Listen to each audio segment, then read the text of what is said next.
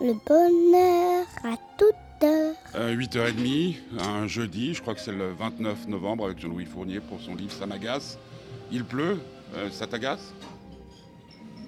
Oh, oui, j'aurais aimé mieux, surtout quand on parle de Genève, on imagine, je sais pas, euh, dans mon imagerie euh, populaire, euh, j'imagine euh, le lac euh, bleu, le ciel bleu, enfin ça c'est mon imagination. Alors là, finalement, il y a qu'est-ce qu'il y a? Bah, Je vois des bagnoles qui passent, quoi, comme dans toutes les villes du monde, et puis des, des- des- des bâtiments modernes là-bas.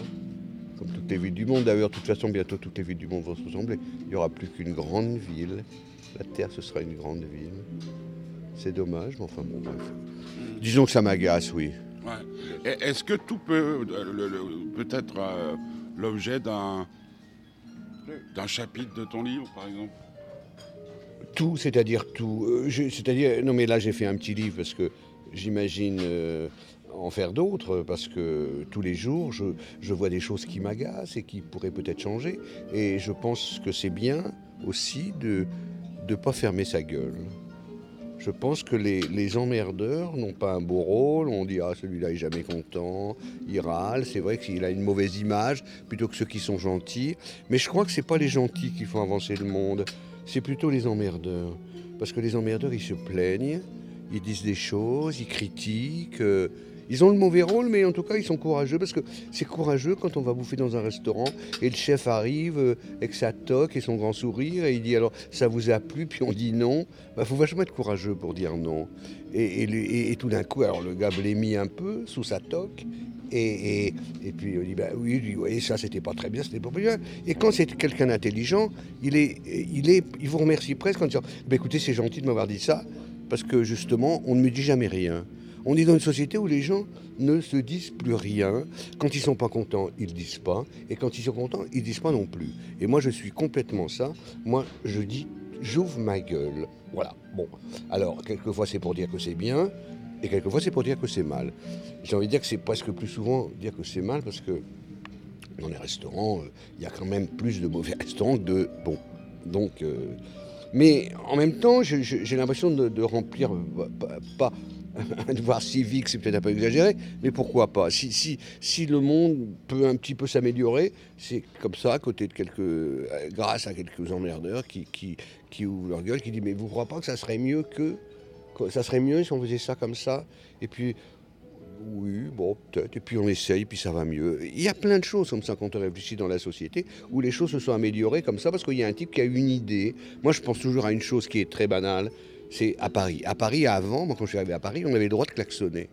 C'était épouvantable. Tout le monde klaxonnait, ça ne servait strictement à rien. Un jour, il y a un mec, qui a, un, mec intelligent dans le gouvernement, parce qu'il y en a, qui a dit euh, on va interdire le klaxon. Bon, évidemment, tout le monde a dit mais vous êtes fous, tout le monde. a- c'est- non, c'est impossible. On a, on a interdit les klaxons. Il n'y a pas eu plus d'accidents, bien évidemment, parce que dans les embouteillages, les klaxons, c'est symbolique, c'est pour manifester son mécontentement. Il n'y a plus de klaxons, et puis il n'y a pas eu plus d'accidents. Et ça, c'est quelque chose de bien, parce que c'est quelqu'un qui a râlé, qui a trouvé qu'il y avait une chose qui était sotte et qu'il fallait la changer. Et puis il y a peut-être comme ça, près de nous, dans notre monde quotidien qui est très compliqué, peut-être des petites choses comme ça qui pourraient faire qu'il soit un petit mo- moins compliqué et surtout plus agréable, que ce soit agréable de vivre, parce que la seule chose importante sur Terre, c'est qu'il faut que la vie soit agréable, sinon c'est pas la peine de vivre. Moi je vis et je veux que ce soit bien, je veux que ce soit passionnant. Une vie où on s'ennuie, ben, faut mieux pas vivre. On pourrait presque dire qu'une vie sans agacement n'est pas une vie. Oh ben l'agacement, ça fait partie du... Oui, ça fait partie du jeu, c'est sûr. Une- une- Il y, a- il y a des gens comme ça qui passent toute leur vie à baver devant leur télévision. Ils s'emmerdent, puis ils disent rien. Ils disent c'est pas bon, c'est pas mauvais. Ils disent bah c'est comme ça. Ben non, moi je veux pas que ce soit comme ça. Moi je veux que ce soit passionnant l'existence. Pas de résignation. Non, surtout pas, monsieur. Je ne me résignerai pas. Jusqu'au- à mon dernier soupir, je crois que je m'indignerai. Euh, la, la chose qui est intéressante, c'est que maintenant, la grande mode dans le domaine du cinéma documentaire, c'est ce qu'on appelle le web doc ou le doc web. C'est-à-dire qu'il y a le film et ensuite on peut prolonger. Euh, ça pourrait être euh, tout à fait le cas pour ce livre. C'est-à-dire qu'il n'y a pas de limite à l'agacement. Ben non, parce que moi, je- actuellement, je suis en train de, de noter sur un petit carnet que j'ai là dans ma poche, d'ailleurs.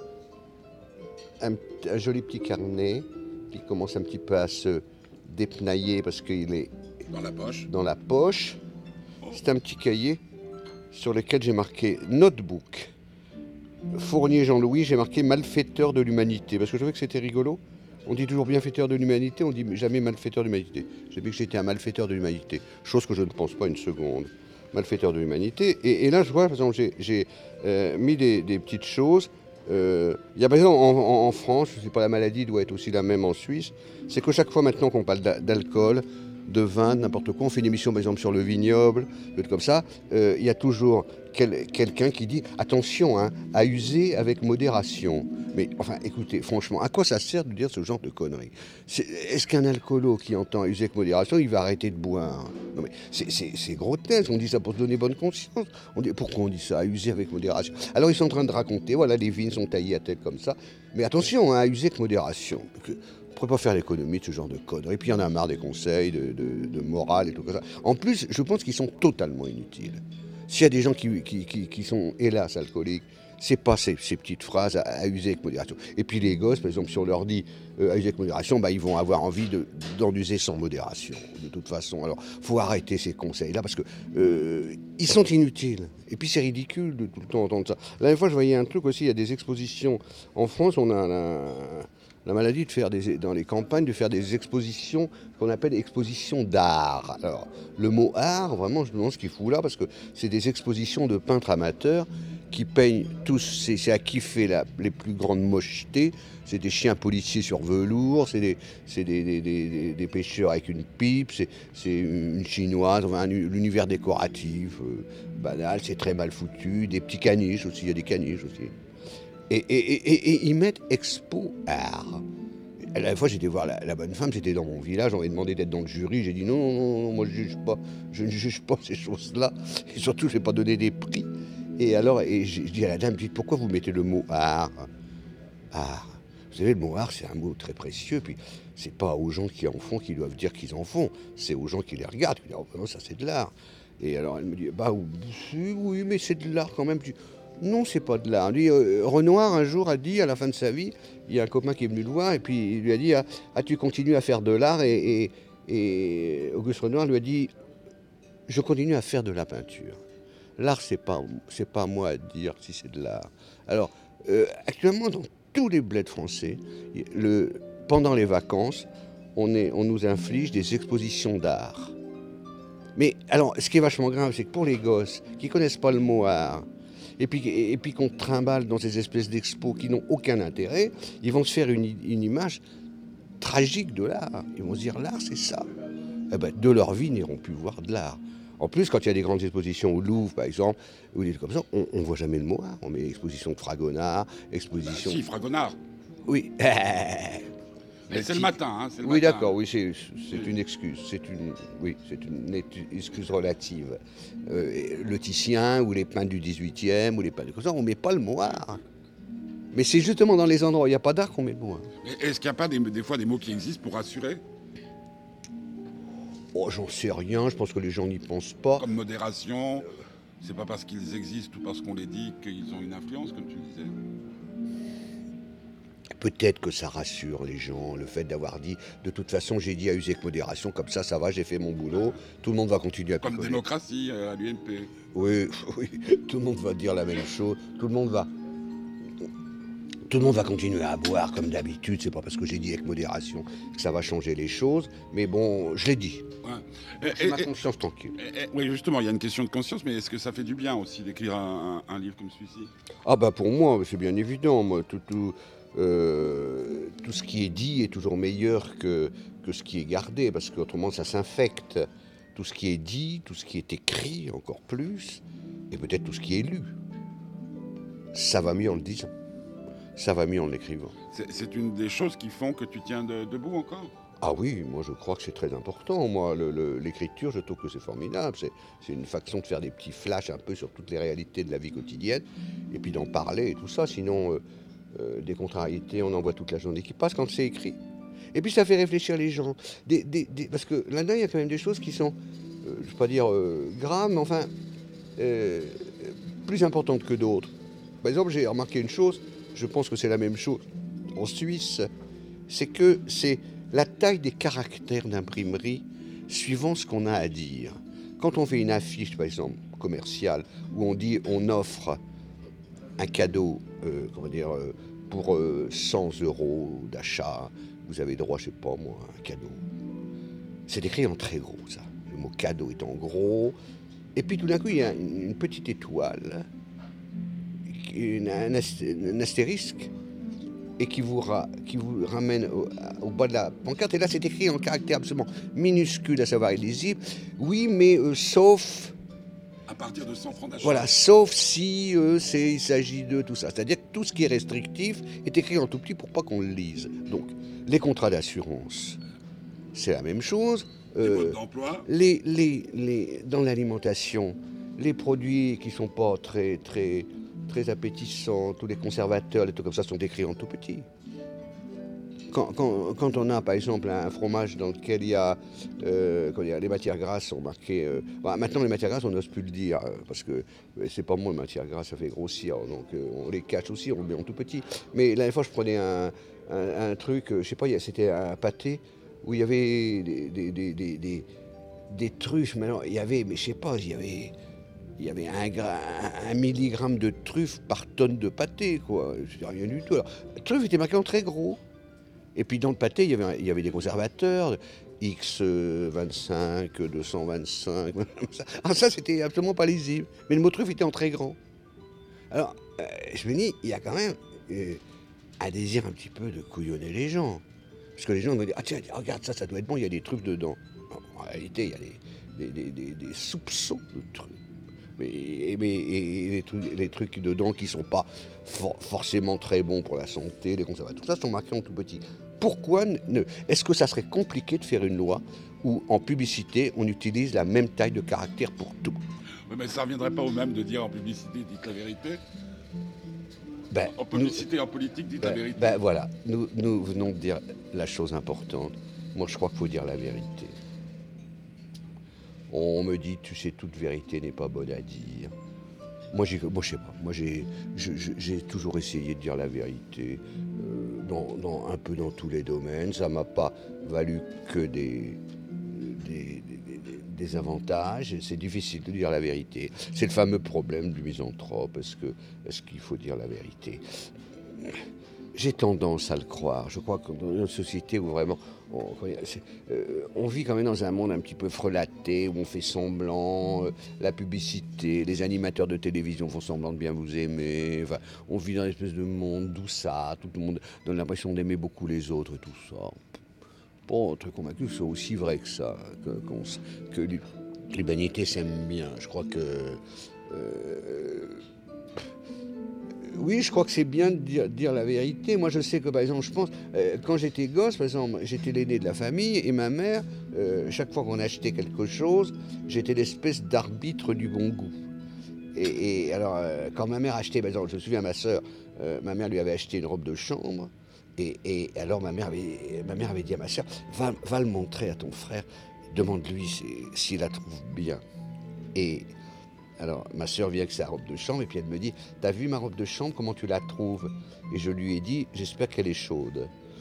Et, puis on en est resté là. Et alors, ma, euh, ma sœur était voir ma mère et puis euh, et elle a dit Alors, qu'est-ce qu'il t'a dit? Comme si j'étais l'arbitre. hein, j'étais vraiment. Elle dit Il m'a demandé si elle était chaude. Oh, bah, c'est qu'il doit la trouver très, très laide. Alors, enfin, c'était gentil là, parce que j'avais dit J'espère qu'elle est chaude. Ça veut dire que, bon, bah, si elle est chaude, c'est l'essentiel. C'est pas qu'elle est très belle. Mais je ne pourrais pas dire vraiment, devant une chose qui n'est pas belle, qu'elle est belle. Franchement, je crois pas. Je crois pas parce que j'aurais l'impression de mentir, de pas dire la vérité. Ça me. Alors évidemment, dans le domaine artistique, tous les gens qui me font lire leurs leur manuscrits, euh, ça c'est une autre paire de manches parce que on est rempli d'une société où tout le monde se croit investi d'un talent ou un truc comme ça. Et puis quand vous avez vous-même un petit peu réussi dans ce domaine-là, on, a tendance à vous amener des. J'ai pas mal dans ma chambre de, de, manuscrits et ils ne sont pas tous euh, extraordinaires. Alors là, est-ce qu'il faut le dire? Alors, il y a une façon de le dire. Je crois le problème est un problème de forme. C'est-à-dire qu'il y a, peut-être une façon. Moi, j'ai peut-être une façon trop brutale pour dire les choses. Mais il y a peut-être une façon de dire. Bon, d'abord de commencer en disant bah, écoute, j'ai lu ton truc. Euh, bon, là, actuellement, c'est pas, euh, pas tout à fait convaincant, mais peut-être que ça peut. Le, mais peut-être que ça peut le devenir. Ce qui est vrai d'ailleurs. C'est vrai que les, choses dans les médias sont pas toujours. Euh, extraordinaire et puis qu'elles peuvent le devenir. Mais dire euh, c'est absolument à chier de toute façon, c'est nullissime, j'ai lu trois litres, ça m'est tombé des mains, c'est atroce. Tu ferais mieux d'arrêter tes conneries. Fais autre chose, mais fais pas ça. Mais, si, dans, la vie courante, quelqu'un nous téléphone, généralement la première phrase c'est Est-ce que je te dérange? La vérité c'est dire oui. Euh, et personne ne perd du temps, non? Personne ne, Est-ce que tu me déranges C'est comme une espèce de, de, de, truc récurrent qui se dit tout le temps, puis les gens répondent non. Et pourtant, euh, c'est souvent oui, mais il faut pas le dire. Mais il y a peut-être une façon de dire, euh, ça serait, moi je sais pas, mais ça serait bien dire oui, tu me déranges, euh, tu me déranges beaucoup parce que je suis justement à un moment où il ne faut pas m'appeler, je suis en train de faire un truc très important. Alors sois gentil, rappelle-moi. C'est pas grave de dire à quelqu'un tu me déranges. Mais c'est rare les gens qui disent oui, tu me déranges. Comme ça va. Moi, la fois, je me souviens, j'étais assistant réalisateur euh, il y a très longtemps, et la productrice, il lui est arrivé un emmerdement, je sais pas, puis elle a croisé dans la rue quelqu'un qui lui a dit ça va, elle a dit non. Et, je, me suis dit, c'est excessivement rare les gens qui disent non. Quand on dit ça va, oui, ça va. Bah, j'ai quand même, je viens quand même de perdre ma mère hier, ma maison a brûlé, euh, je crois que j'ai une tumeur euh, au cerveau, mais ça va. Mais, mais ça va, pas de problème, ça va. D'ailleurs, ce qui est assez rigolo, parce que c'est mon principe, c'est pour finir les gens, à force de leur dire non, ils voient ta gueule. Euh, bah, pour finir, ils ne posent plus la question. Non, mais ça veut dire aussi une chose, ça veut dire que les mots ne servent plus à rien. C'est-à-dire que les mots sont usés, c'est devenu des espèces de, de, de, de, comptines, de, refrains, ça va, oui, et toi? Euh, Tout ça ne signifie rien parce qu'on s'en fout de savoir si le mec va bien, il s'en fout de savoir si on va bien. C'est espèce de, c'est des, rituels sociaux. Euh, et moi, moi j'ai fait un truc sur la bonne journée, par exemple. J'avais interviewé des filles, des caissières de chez Auchan. Vous connaissez Auchan, vous, ici oui. Qui est un magasin d'ailleurs qui c'est pas le pire du monde, hein. c'est pas mal, même Auchan. Et, moi, l'histoire des bonnes journées me. ça m'emmerde parce que c'est, il y a des gens à qui j'ai envie de sauter bonne journée, et puis il y a des gens dont je me fous éperdument qui passent une bonne ou une mauvaise journée, je ne les connais pas.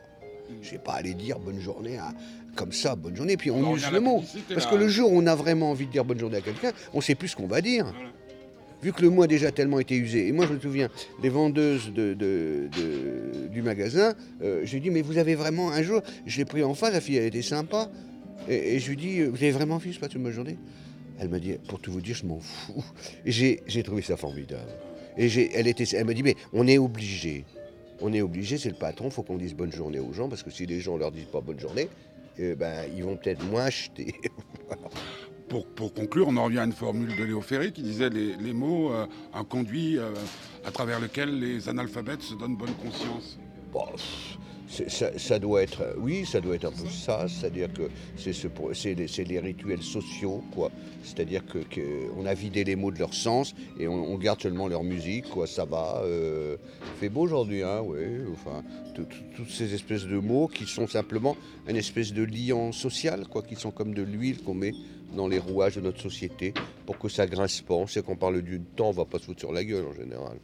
Donc on, utilise ces phrases banales qui n'ont pas, pas beaucoup d'intérêt. Mais enfin, comment ça va, c'est plus important parce qu'on est en train de demander à quelqu'un euh, comment il se trouve. C'est quand même une question vachement importante, mais, mais on l'a complètement euh, euh, dévalué en la disant tout le temps. On l'a usé. Comment ça va, ça va, et toi, ça va. Mais euh, moi, si vous voulez, le, fait d'utiliser comme ça toujours quelque chose, forcément ça l'use. Hein. Moi je prends la, comparaison entre le chewing-gum, ça devient un morceau de chewing-gum qu'on a mâché pendant une journée, et puis le mot n'a plus de goût, il est plus, plus sucré, plus salé, plus rien. Euh. Moi, quand j'ai les mots, c'est des trucs vachement importants, faut pas les mettre à toutes les sauces. Je crois. Merci.